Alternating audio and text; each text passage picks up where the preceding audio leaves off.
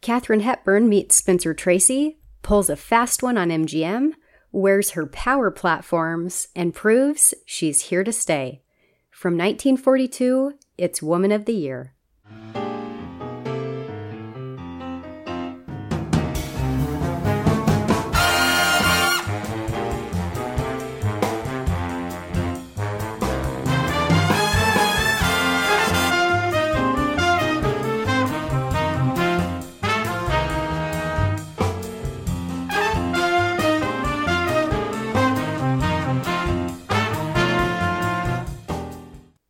I'm Shannon. Thank you for listening to the Vanguard of Hollywood podcast. 1942's Woman of the Year proved pivotal for Katharine Hepburn. With the film, Kate further paved her road in Hollywood, selling the property to MGM on her own terms. Yet again, Hepburn was taking control of her career, negotiating with Hollywood power players at a time when most stars didn't. Woman of the Year also held personal significance for Kate. During filming, she fell in love with co star Spencer Tracy, and a legendary romance began. For the next 26 years, her relationship with Tracy defined Kate's life and career. Let's go through the plot of Woman of the Year and how Kate shrewdly hooked and sold the film to MGM. Then we'll cover the famous first meeting between Kate and Spence and the early days of the romance that set the precedent for the length of their relationship. And we'll analyze the true messages Woman of the Year conveys, messages that are often misunderstood by film scholars and audiences today. Tess Harding, Katharine Hepburn, is a respected political columnist for the New York Chronicle. Tess travels the world reporting on international politics even influencing foreign and domestic policy with her knowledge of global affairs and fluency in multiple languages. And with the impending entry of the United States into World War II, Tess's opinions are particularly valued. Then there's Sam Craig, Spencer Tracy, a popular sports columnist for the Chronicle. Sam is as strictly American as Tess is international. Sam loves baseball, football, boxing, and talking all things sports with his buddies over drinks. The two divergent worlds of Tess and Sam meet when Sam, discussing the latest game with friends at a bar, overhears Tess on the radio. She's suggesting, perhaps not so seriously, that things such as baseball be temporarily banned forcing Americans to put their attention on more important matters, such as the fight for democracy overseas. Her suggestion burns Sam up. Quote, We're concerned with a threat to what we call our American way of life. Baseball and the things it represents are a part of that way of life. What's the sense of abolishing the thing you're trying to protect? Is Sam's response to Tess's logic. He writes about it in his column the next day. And with that, the feud between Tess Harding and Sam Craig is officially on. The two columnists battle it out in writing, responding to each other's arguments in their respective columns. The fight gets so heated, the editor of the Chronicle tells Tess and Sam to knock it off. He sets up the first official meeting between the two so apologies can be exchanged. At the meeting, there's an immediate attraction between Tess and Sam. What was heated on paper is a fireball of chemistry in person. After calling a truce to their written feud, Sam asks Tess out on a date to a baseball game. Tess doesn't know a thing about baseball, but the two end up having a marvelous time as Sam explains to her the workings of the game. It's the beginning of a quick paced courtship that soon results in marriage. And the baseball date will prove to be just about the only time in the romance of Tess Harding and Sam Craig where Sam has the upper hand. The independent Tess will run the show from here on out, with Sam, more often than not, playing the fool. For example, after the baseball game, Tess invites Sam to come over to her apartment later that evening. But she fails to mention it's not a date. Sam arrives with flowers for Tess, only to discover he's entered a party of the international set where he knows no one and no one speaks English. Still, Sam must fend for himself as Tess has other more important guests to attend to. Or what about on their wedding night when Tess insists that Sam move all of his things into her apartment, even though he's expressed worries about feeling quote unquote like a weekend guest and would rather get a completely new place together? And then later on their wedding night, when Sam, after dressing for bed in Tess's cramped office, the room she's designated as his in their new living arrangement, goes to the bedroom to meet his new bride, only to find Tess entertaining Dr. Lubeck, a German refugee who's inconveniently decided to visit that night. Or the time not long after their marriage when Sam comes home from covering a football game in Chicago and Tess shares that she too ended up in Chicago that day, but didn't think to tell him. The revelation hurt Sam's feelings since they could have taken the train home together if she'd kept him updated on her schedule.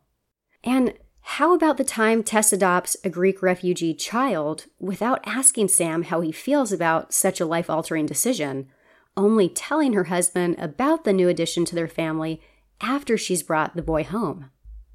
In light of all these rather careless and or selfish acts, Sam begins to realize that the woman he married may be exceptionally smart, motivated, beautiful, and accomplished, but she's never learned about the give and take dynamic necessary to make a relationship, particularly marriage, work.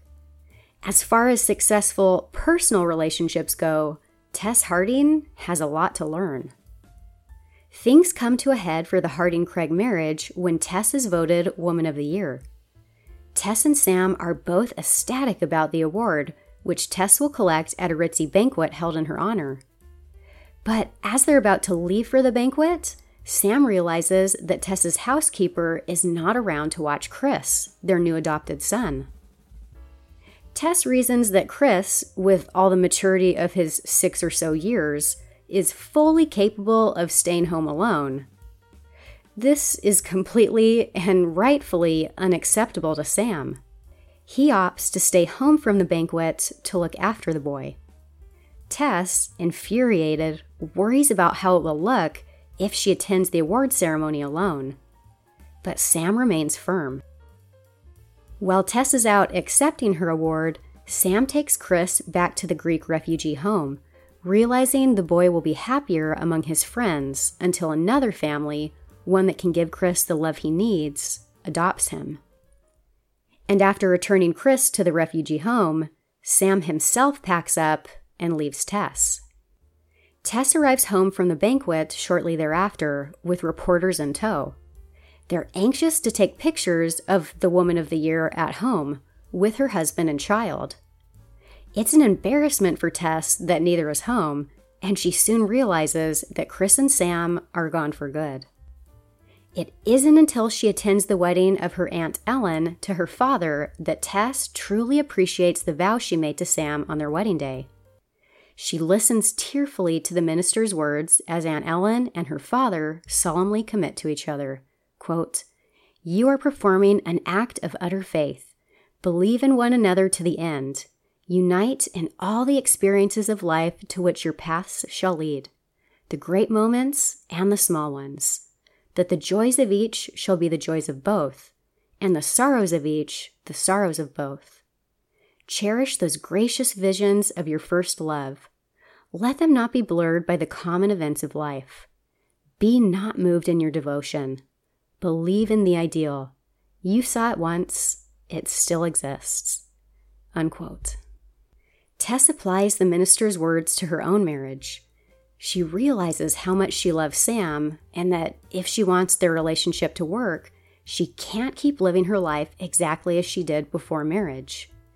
Tess must start thinking of not just her own needs and desires, but Sam's as well. So she decides to win Sam back. Tess arrives early one morning at the apartment Sam rented after leaving her. She sneaks in while Sam is asleep, planning to surprise him with a homemade breakfast. But Tess has never cooked before. Her willingness to do something so entirely out of her comfort zone is a testament to her love for Sam and of her growing maturity. Over the course of their relationship, this may be the first thing Tess has ever done completely for Sam.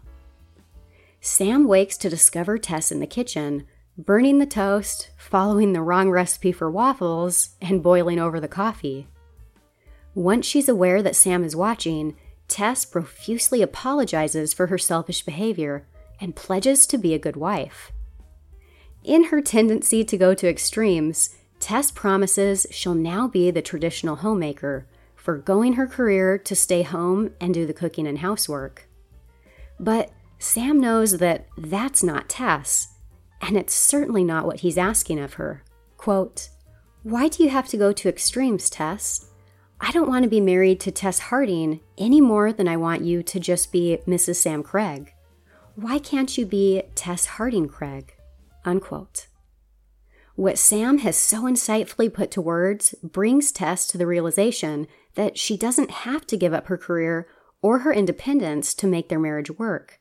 She just needs to find the balance between her career and the partnership, respect, and unity required of marriage. Tess Harding Craig. I think it's a wonderful name, Tess tells Sam. And with that, we're confident that Tess will find her middle ground and be a success in both her career and marriage. And that's the end of the film. With the staggering success of the Philadelphia story, Katharine Hepburn proved that she wasn't box office poison.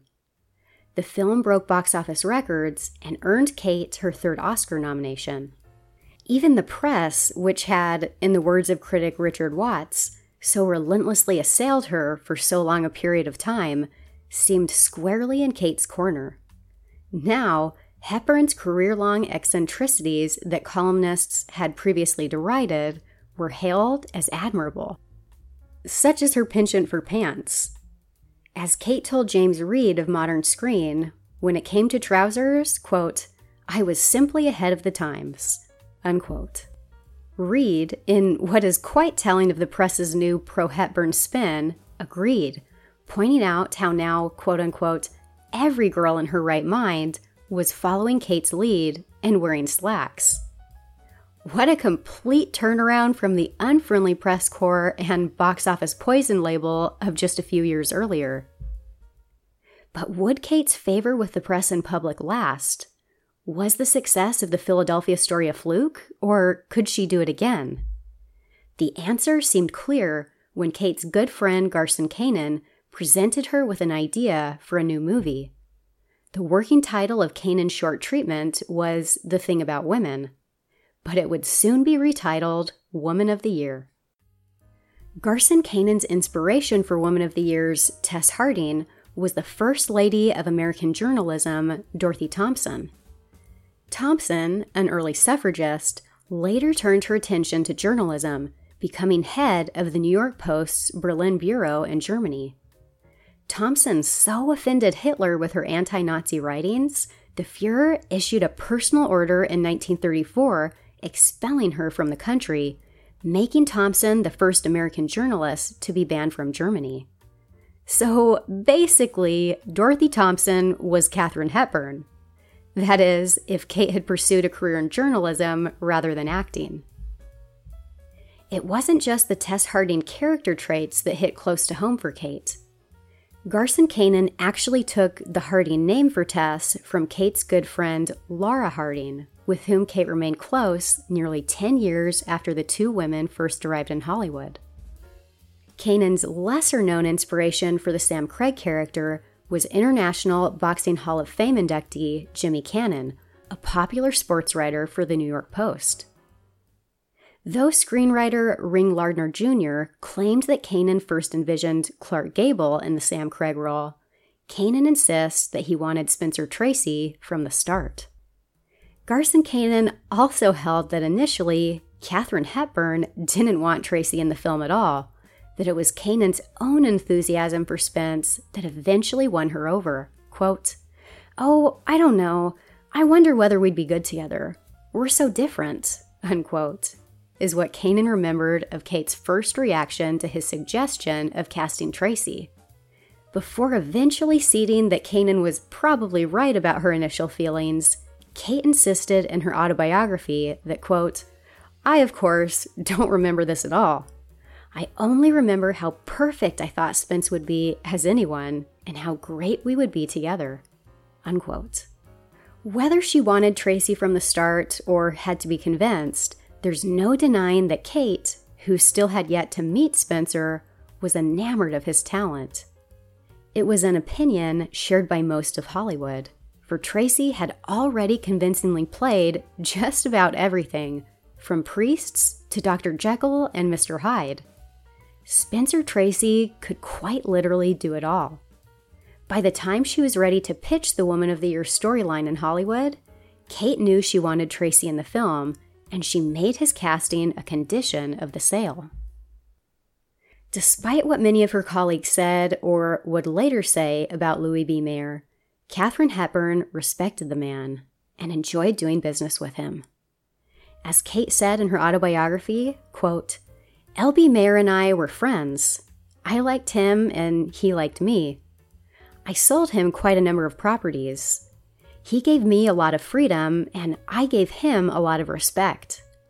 LB had a sense of romance about the movie business and the studio system. I must say I did too. It was a glorious time to be in the business. Unquote. After the success of their negotiations for the Philadelphia story, Kate decided that she'd give Mayer and MGM first dibs on Woman of the Year but it wouldn't be an easy sell. Before he finished writing a complete screenplay for Woman of the Year, Garson Kanin was drafted into the Army.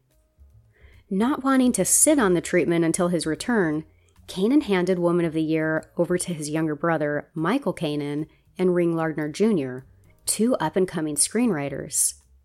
This talented duo then fleshed out the characters, dialogue, and storyline that Garson Kanin hadn't had time to complete. At this stage of their respective careers, Michael Kanin and Ring Lardner Jr. were both struggling screenwriters who'd yet to make names for themselves in Hollywood. The most either fledgling writer had commanded for their work on any script thus far was a few hundred dollars a week not really a great negotiating tool when you're trying to get a big Hollywood studio to pay you a bunch of money for a new film idea.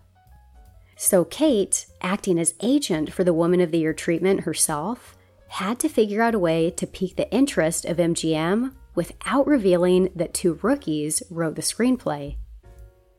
Can we just stop for a moment to appreciate how cool it is that Katharine Hepburn was once again preparing to barter with a huge Hollywood studio? This was 1941, a time when not just the female stars, but movie stars in general, weren't really taking control of their own careers. And here was Kate negotiating with MGM and laying out her own terms for yet another film she wanted to star in. Katharine Hepburn was, as ever, paddling her own canoe. Kate's strategy for selling MGM on Woman of the Year started with Joseph Mankiewicz, the producer of the Philadelphia story, whose dedication to that film had so impressed her. Kate sent Mankiewicz the 78 pages of Woman of the Year that Michael Kanin and Ring Lardner Jr. had written thus far. She instructed Mankiewicz to read it and get back to her within 24 hours. At that point, if he and MGM were interested, Kate would fly out to Hollywood for further negotiations. But here's where Kate's shrewd business sense came in. The treatment she sent Mankiewicz didn't have the names of the writers on it. Mankiewicz read the incomplete story and loved it. MGM was interested, he told Kate, but it'd be really great if she could tell him who the writers were. Kate's answer was that no, she couldn't, but she'd meet him in Hollywood to discuss a potential sale. Now, Katharine Hepburn had a secret trick. Whenever she discussed business deals with powerful men in Hollywood, she tried to appear as tall as possible. Kate believed that being taller than the men around her acted as a psychological equalizer. So, before any important meeting or negotiation, Kate piled her hair high and put on a pair of what I like to call her power platforms. As Garson Kanin later described these unique shoes, quote, Katharine Hepburn is tall. Not as tall as she thinks she is, but tall.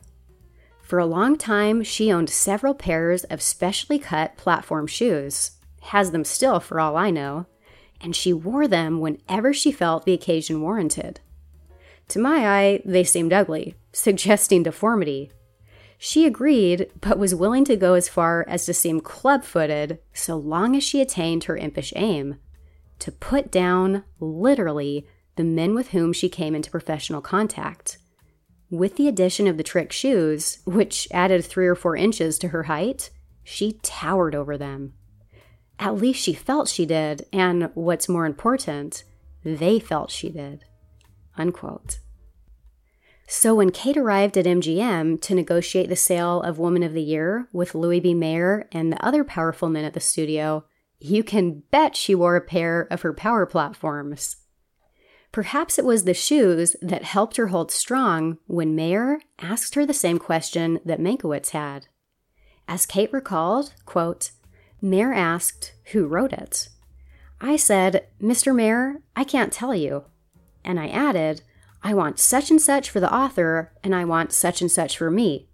Two amounts, each $125,000. Unquote. Mayer said he'd be willing to meet Kate's $250,000 request, but first, he really needed to know the names of those writers. But Kate, still not entirely convinced that that $250,000 price tag was locked in, refused to tell Mayer yet again. Quote, I can't tell you who the writers are, and there's no way that you're going to find out. There's no possible way. Unquote. When Mayer responded that he didn't like to do business this way, Kate worried that she'd pushed too far and perhaps bruised his ego. Quote, I felt that he was going to turn me down, so I said, Besides, it's not for sale. I simply wanted to know how interested you were. It's a great part for Spencer, and if you are interested in seeing the script when it's done, then fine. The script will be for sale. I pulled back because I knew what happens when a big man says no. You couldn't ask too much, and you couldn't ask too little. You had to figure out what you thought he'd pay and ask for it and get it. Unquote. Trusting her gut and pulling back turned out to be a smart move for Mayer stopped pushing for the writers' names. Kate then offered to come back to him on Monday with additional finished pages to the script. If the additional pages looked good, Mayer said, MGM would buy Woman of the Year. What happened next was a dash to the finish line as Michael Kanin, Lardner, and Kate rushed to get a solid section of the script finished. As Michael Kanin remembered, quote, we hold up and, with the aid of a lot of Benzedrine, manage to do it. Unquote. Sounds like a fun couple of days. The all nighters were worth it, though, for they met the deadline and Kate delivered the script to MGM that Monday. The next day, Kate got a call from MGM executive Sam Katz, who initially tried to seal the deal with a lowball offer of $175,000. You don't seem to understand, I really want that $250,000, Kate told him. To which Katz replied, Well, you know we're going to give it to you, so now you can tell us. Who wrote it? When Kate responded that it was two unknowns, Michael Kanin and Ring Lardner Jr., Katz paid her a great compliment. Quote, Mike Kanin and Ring Lardner have never made more than $3,000 for a script before, and we're paying them $62,500 each? This picture should be called Agent of the Year. Unquote. Sam Katz was right. Katharine Hepburn's negotiating skills for Woman of the Year were nothing short of extraordinary. Towards the end of these negotiations, Katharine Hepburn met Spencer Tracy for the first time. There are various versions of how this legendary meeting occurred, but I'm sticking with the one told by Kate, which is more or less corroborated by Joe Mankiewicz. The meeting occurred just outside of the Thalberg building on the MGM lot.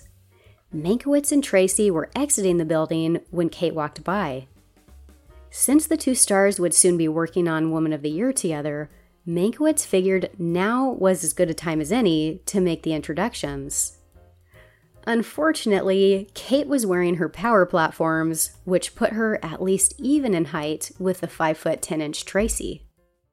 At this point, many Hepburn biographers forego logic and say that Kate's first words to Spencer were, quote, I'm afraid I'm a little tall for you, Mr. Tracy, unquote. But why on earth would Kate choose to insult the man she just negotiated so hard to get as a co star? As Hepburn herself later said, quote, I wouldn't have been dumb enough to say what I supposedly said to him. I couldn't think of anything to say, so I said, Sorry I've got these high heels on. When we do the movie, I'll be careful about what I wear. Unquote. Then, as Spencer sized her up, Mankiewicz uttered his famous reply to Hepburn's high heels apology quote, Don't worry, Kate. He'll cut you down to size. Unquote. Spencer Tracy wasn't all that familiar with Kate or her work when he first read the Woman of the Year screenplay. And what he did know of the curious Miss Hepburn didn't seem to impress him. As Kate remembered, quote, I think he thought I was awful. And he said to Joe Mankiewicz, She has dirty fingernails, and her hands are dirty, and she's bossy. That was his impression of me. Not that I was too tall. I think he just found me rather unattractive and disappointing and thought, my God, what am I stuck with on this picture? Unquote. Mankiewicz confirmed Kate's analysis, saying that after first meeting Kate, Tracy turned to him and said, Not me, boy, I don't want to get mixed up with anything like that. In fact, Katharine Hepburn was pretty sure Spence found her to be of ambiguous sexuality when they first met. As Kate herself put it, quote, I think you imagined that I was a lesbian, but not for long. Unquote. The sale of Woman of the Year finalized in May of 1941. Kate chose George Stevens to direct, believing the very masculine director, revered for his sympathetic portrayals of women in his films, would infuse Woman of the Year with all the qualities necessary for success. It's debatable, but very likely, that Stevens and Hepburn were in the midst of a six month long romance when filming began. Whether true or not, any relationship between Kate and George Stevens didn't last long. Once production was underway, Katharine Hepburn found herself head over heels for Spencer Tracy. As Kate remembered of falling for her co star, quote, Someone asked me when I fell for Spencer, I can't remember. It was right away. We started our first picture together, and I knew right away that I found him irresistible. Just exactly that irresistible. Unquote. The chemistry between the two stars was palpable, and it was exciting for observers on the set to watch the real life romance of Spencer Tracy and Katharine Hepburn unfold.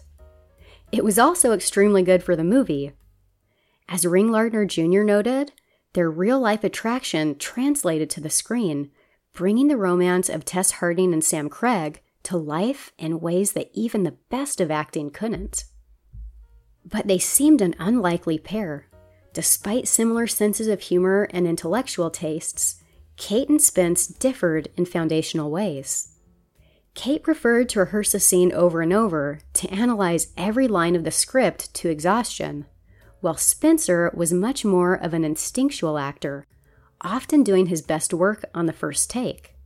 Kate was the image of health, full of boundless energy as she looked for life's next adventure or two, while Spence was more inclined to introspection and had struggled with alcoholism for close to a decade. But as George Stevens quickly noticed, because of these great differences, Kate and Spencer balanced each other, both on screen and off. Quote, Spence's reaction to her was a total, pleasant but glacial put down of her extreme effusiveness. He just didn't get disturbed about doing things immediately, and she wanted to do a 101 things at once. He was never in a hurry, but she worried the bone. He just took it and padded off with it. Slowly. Unquote. Those pleasant but glacial put downs came to characterize the Tracy Hepburn romance for the next 26 years, both in their films and in real life. Some would call Tracy's put downs of Kate downright cruel, while others, such as Garson Kanin, viewed them as necessary to keeping Kate, quote, down to earth, a reflection of Tracy's way of using the tender weapon of humor to reveal her to herself, to show her a better way, unquote. Kate herself, for the most part, viewed their banter in a positive light. Quote, I think he was so steady and I was so volatile that we exasperated each other and we challenged each other, and that was the fun of it. Unquote. Spencer's teasing nature certainly kept the press off the trail of a Tracy Hepburn romance during filming of Woman of the Year. When John Chapman of the New York Daily News visited the set, he observed Kate rehearsing a speech she delivers in the film, and Tracy on the sidelines heckling her like a schoolboy, trying to break her concentration. As Chapman wrote of the scene, quote, We're told that this is the big new friendly feud Spence and Miss H had never worked together before, and each was a little in awe of the other. But now they're in the happy Hollywood state of amiable insult. We will now pause, announces Tracy, while Miss Hepburn rewrites the script. Unquote. For the time being, at least, the burgeoning romance between Kate and Spence remained a secret from the press. Woman of the Year opened to preview audiences on November 14, 1941, and theatergoers were enraptured. That is, until the last few minutes of the film. The ending of Woman of the Year was so unpopular, audience members reportedly walked out. Afraid that this reaction was indicative of how the film would be received at large, MGM quickly decided a new ending was crucial. So, the final few minutes of the film that we all know, with Tess failing in the kitchen before asking Sam to give their marriage another chance, were written and filmed. Ring Lardner Jr. later claimed that the original ending of Woman of the Year was unpopular because it was, quote unquote, too feminist for MGM and theatergoers of the time. Okay, but what was the original ending of Woman of the Year? Well, the ending, as initially written, consisted of Tess stepping in to cover a big prize fight for Sam, who fails to show up to cover the fight because he's at language school trying to learn French and Spanish for Tess. Once Tess and Sam realize they've each demonstrated their commitment to the marriage by trying to get involved in the other's interest, Tess apologizes to Sam for not being much of a wife, promising that, quote, we'll move out of the apartment and get a little house out of town somewhere. I'll make it a real home. I'll learn how to take care of it and you. Unquote. It's curious that Ring Lardner Jr. would call such an ending unpopular because it was, quote unquote, too feminist. I honestly don't know what part of this ending could have struck MGM or audiences of the day as too feminist. It just doesn't seem all that revolutionary. Considering how many stories there are of Katharine Hepburn calling the replacement ending with Tessa's kitchen faux pas, quote, the biggest bunch of crap I've ever read, unquote, it's interesting that in her autobiography, Kate doesn't say a single negative word about it. In fact, it's the original ending that Hepburn deems problematic. As Kate wrote in her autobiography, quote, I remember that they had a preview of Woman of the Year. They had accepted for an ending the last eighth of the picture, which I, alas, had suggested. I met Mayer on the lot the next day. I said, The end stank. And he said, What do you mean? I said, I'm in the position to say this, Mr. Mayer, because I suggested the idea for the end. It's no good. The picture just nosedived. It would cost about $150,000 to fix it. Unquote. Mayer listened to Kate and approved the funds necessary to create a new ending. And so, director George Stevens, inspired by some old gag routines he'd worked out for Laurel and Hardy at the beginning of his career, teamed up with Joe Mankiewicz, and together they developed the idea of closing Woman of the Year with Tess burning the toast and boiling over the coffee as she tries to make up with Sam. When Woman of the Year officially premiered on February 19, 1942, with the new ending, the film was a smash, earning $2.7 million on its initial release and yet another Oscar nomination for Kate. According to Joe Mankiewicz, the reason the new ending of Woman of the Year worked, and why audiences at the time loved it, was because it showed Tess Harding getting her quote unquote comeuppance. As Mankiewicz put it, quote, the average housewife was going to look up at this beautiful, accomplished goddess up there on the screen and, well, hate her guts. Now, with the new ending, they could turn to their schmuck husbands and say, She may know Batista, but she can't even make a cup of coffee, you silly bastard. Unquote. But director George Stevens had a different take on why the original ending of Woman of the Year was unpopular and why the kitchen ending worked. It wasn't that theatergoers found the initial ending too feminist. Again, does the original ending sound very feminist to you? The real problem with the first ending was that it was boring. As a filmmaker, George Stevens understood that action is necessary to holding an audience's attention. And the original ending of Woman of the Year just didn't have enough of it. Quote, the first ending we shot was wrong. Why? Because it didn't put over the idea we were shooting for. Kate talked about being a good wife, but audiences don't want talk, they want action. In this new finish, Kate doesn't talk. She acts like a good wife as nearly as she can. She tries to cook, to the point of being ridiculous, but she's trying. Unquote. So, by George Stevens' logic, the kitchen ending was a hit because it had the action that the original ending lacked. Stevens' words bring up another interesting point. He mentions that audiences wanted to see Tess try to be a good wife. And it begs the question did audiences of the 1940s enjoy the kitchen ending because it, quote unquote, put Tess in her place after being dangerously empowered for the majority of the film? Or did audiences at the time enjoy the kitchen ending because, after basically treating Sam like dirt throughout the whole film, Tess is finally doing something nice for him, visually demonstrating that she's committed to making their marriage work? Much has been said about this replacement ending in Woman of the Year and the message it conveys. The common consensus today is that the ending is old fashioned and rather offensive in its treatment of the Tess Harding character. Many present day viewers go along with Joe Mankiewicz's analysis of the ending as a sort of comeuppance for Tess. She's been too much of a threat to the status quo the whole film, so it's time to make a fool of her in the kitchen before having her promise to quit her career and be the dutiful housewife. No doubt it's an easy surface analysis of what the scene and the film at large are meant to tell us.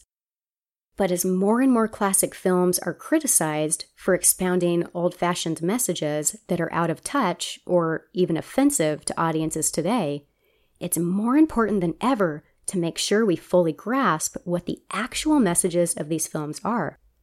So, before we reframe Woman of the Year, to borrow a phrase from Turner Classic Movies, let's analyze what the end of the film actually says. Many viewers and film scholars today say Tess's failure in the kitchen is an embarrassment to the character, an insult to women at large. But should we really be offended?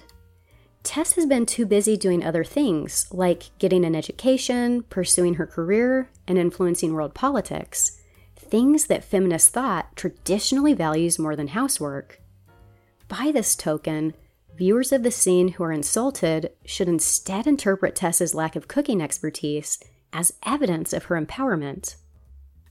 Another piece of Woman of the Year's ending that's unpopular with some viewers today occurs halfway through Tessa's well meaning attempts in the kitchen.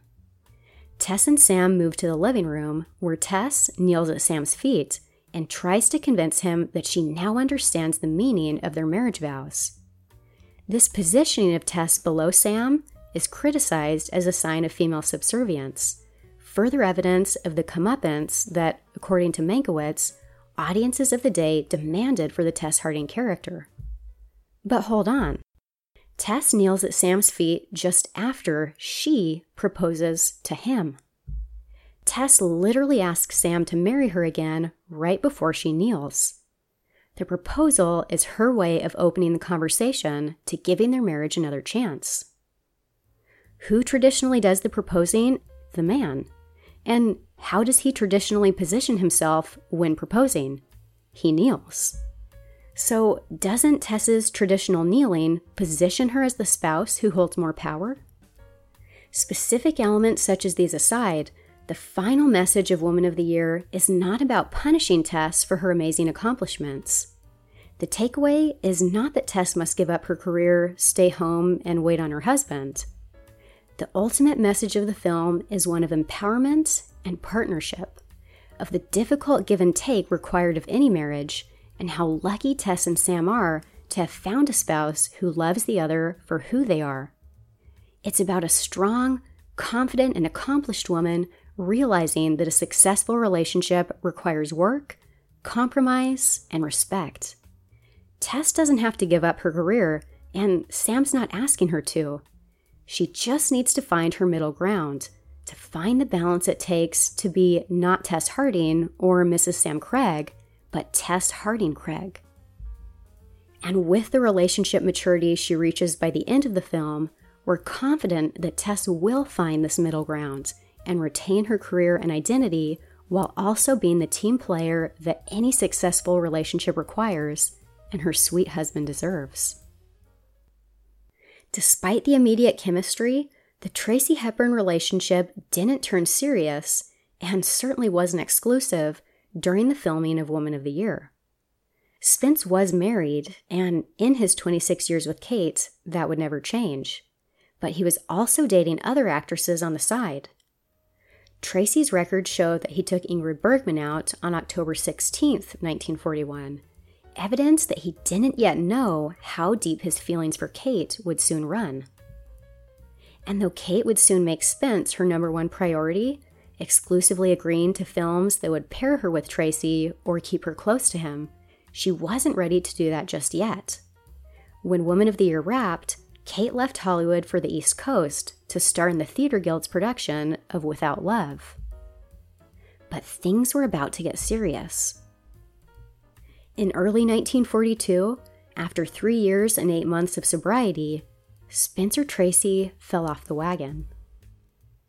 It was a series of devastating events that led Spence back to alcohol, starting with the U.S. entry into World War II and quickly followed by the tragic death of his good friend Carole Lombard in a plane crash on January 16, 1942. With Lombard's passing, her husband, Clark Gable, fell into a deep depression, and Tracy, one of Gable's most trusted friends, internalized his buddy's deep melancholy as he comforted Gable through this unspeakably heartbreaking time. Then Spencer's mother died on January 23rd, coupled with the guilt the Catholic Tracy felt over his growing feelings for Kate, it all proved too much for him to deal with sober. But Kate was there for Spencer through it all. Kate had already committed to touring with the Theater Guild production of Without Love, but Tracy visited her in various cities. She juggled her rehearsals and performances with taking care of Spencer, keeping him busy, fed, and sober. Kate arranged for an extensive physical for Spence at Johns Hopkins to make sure that no internal damage had been done by his latest binge.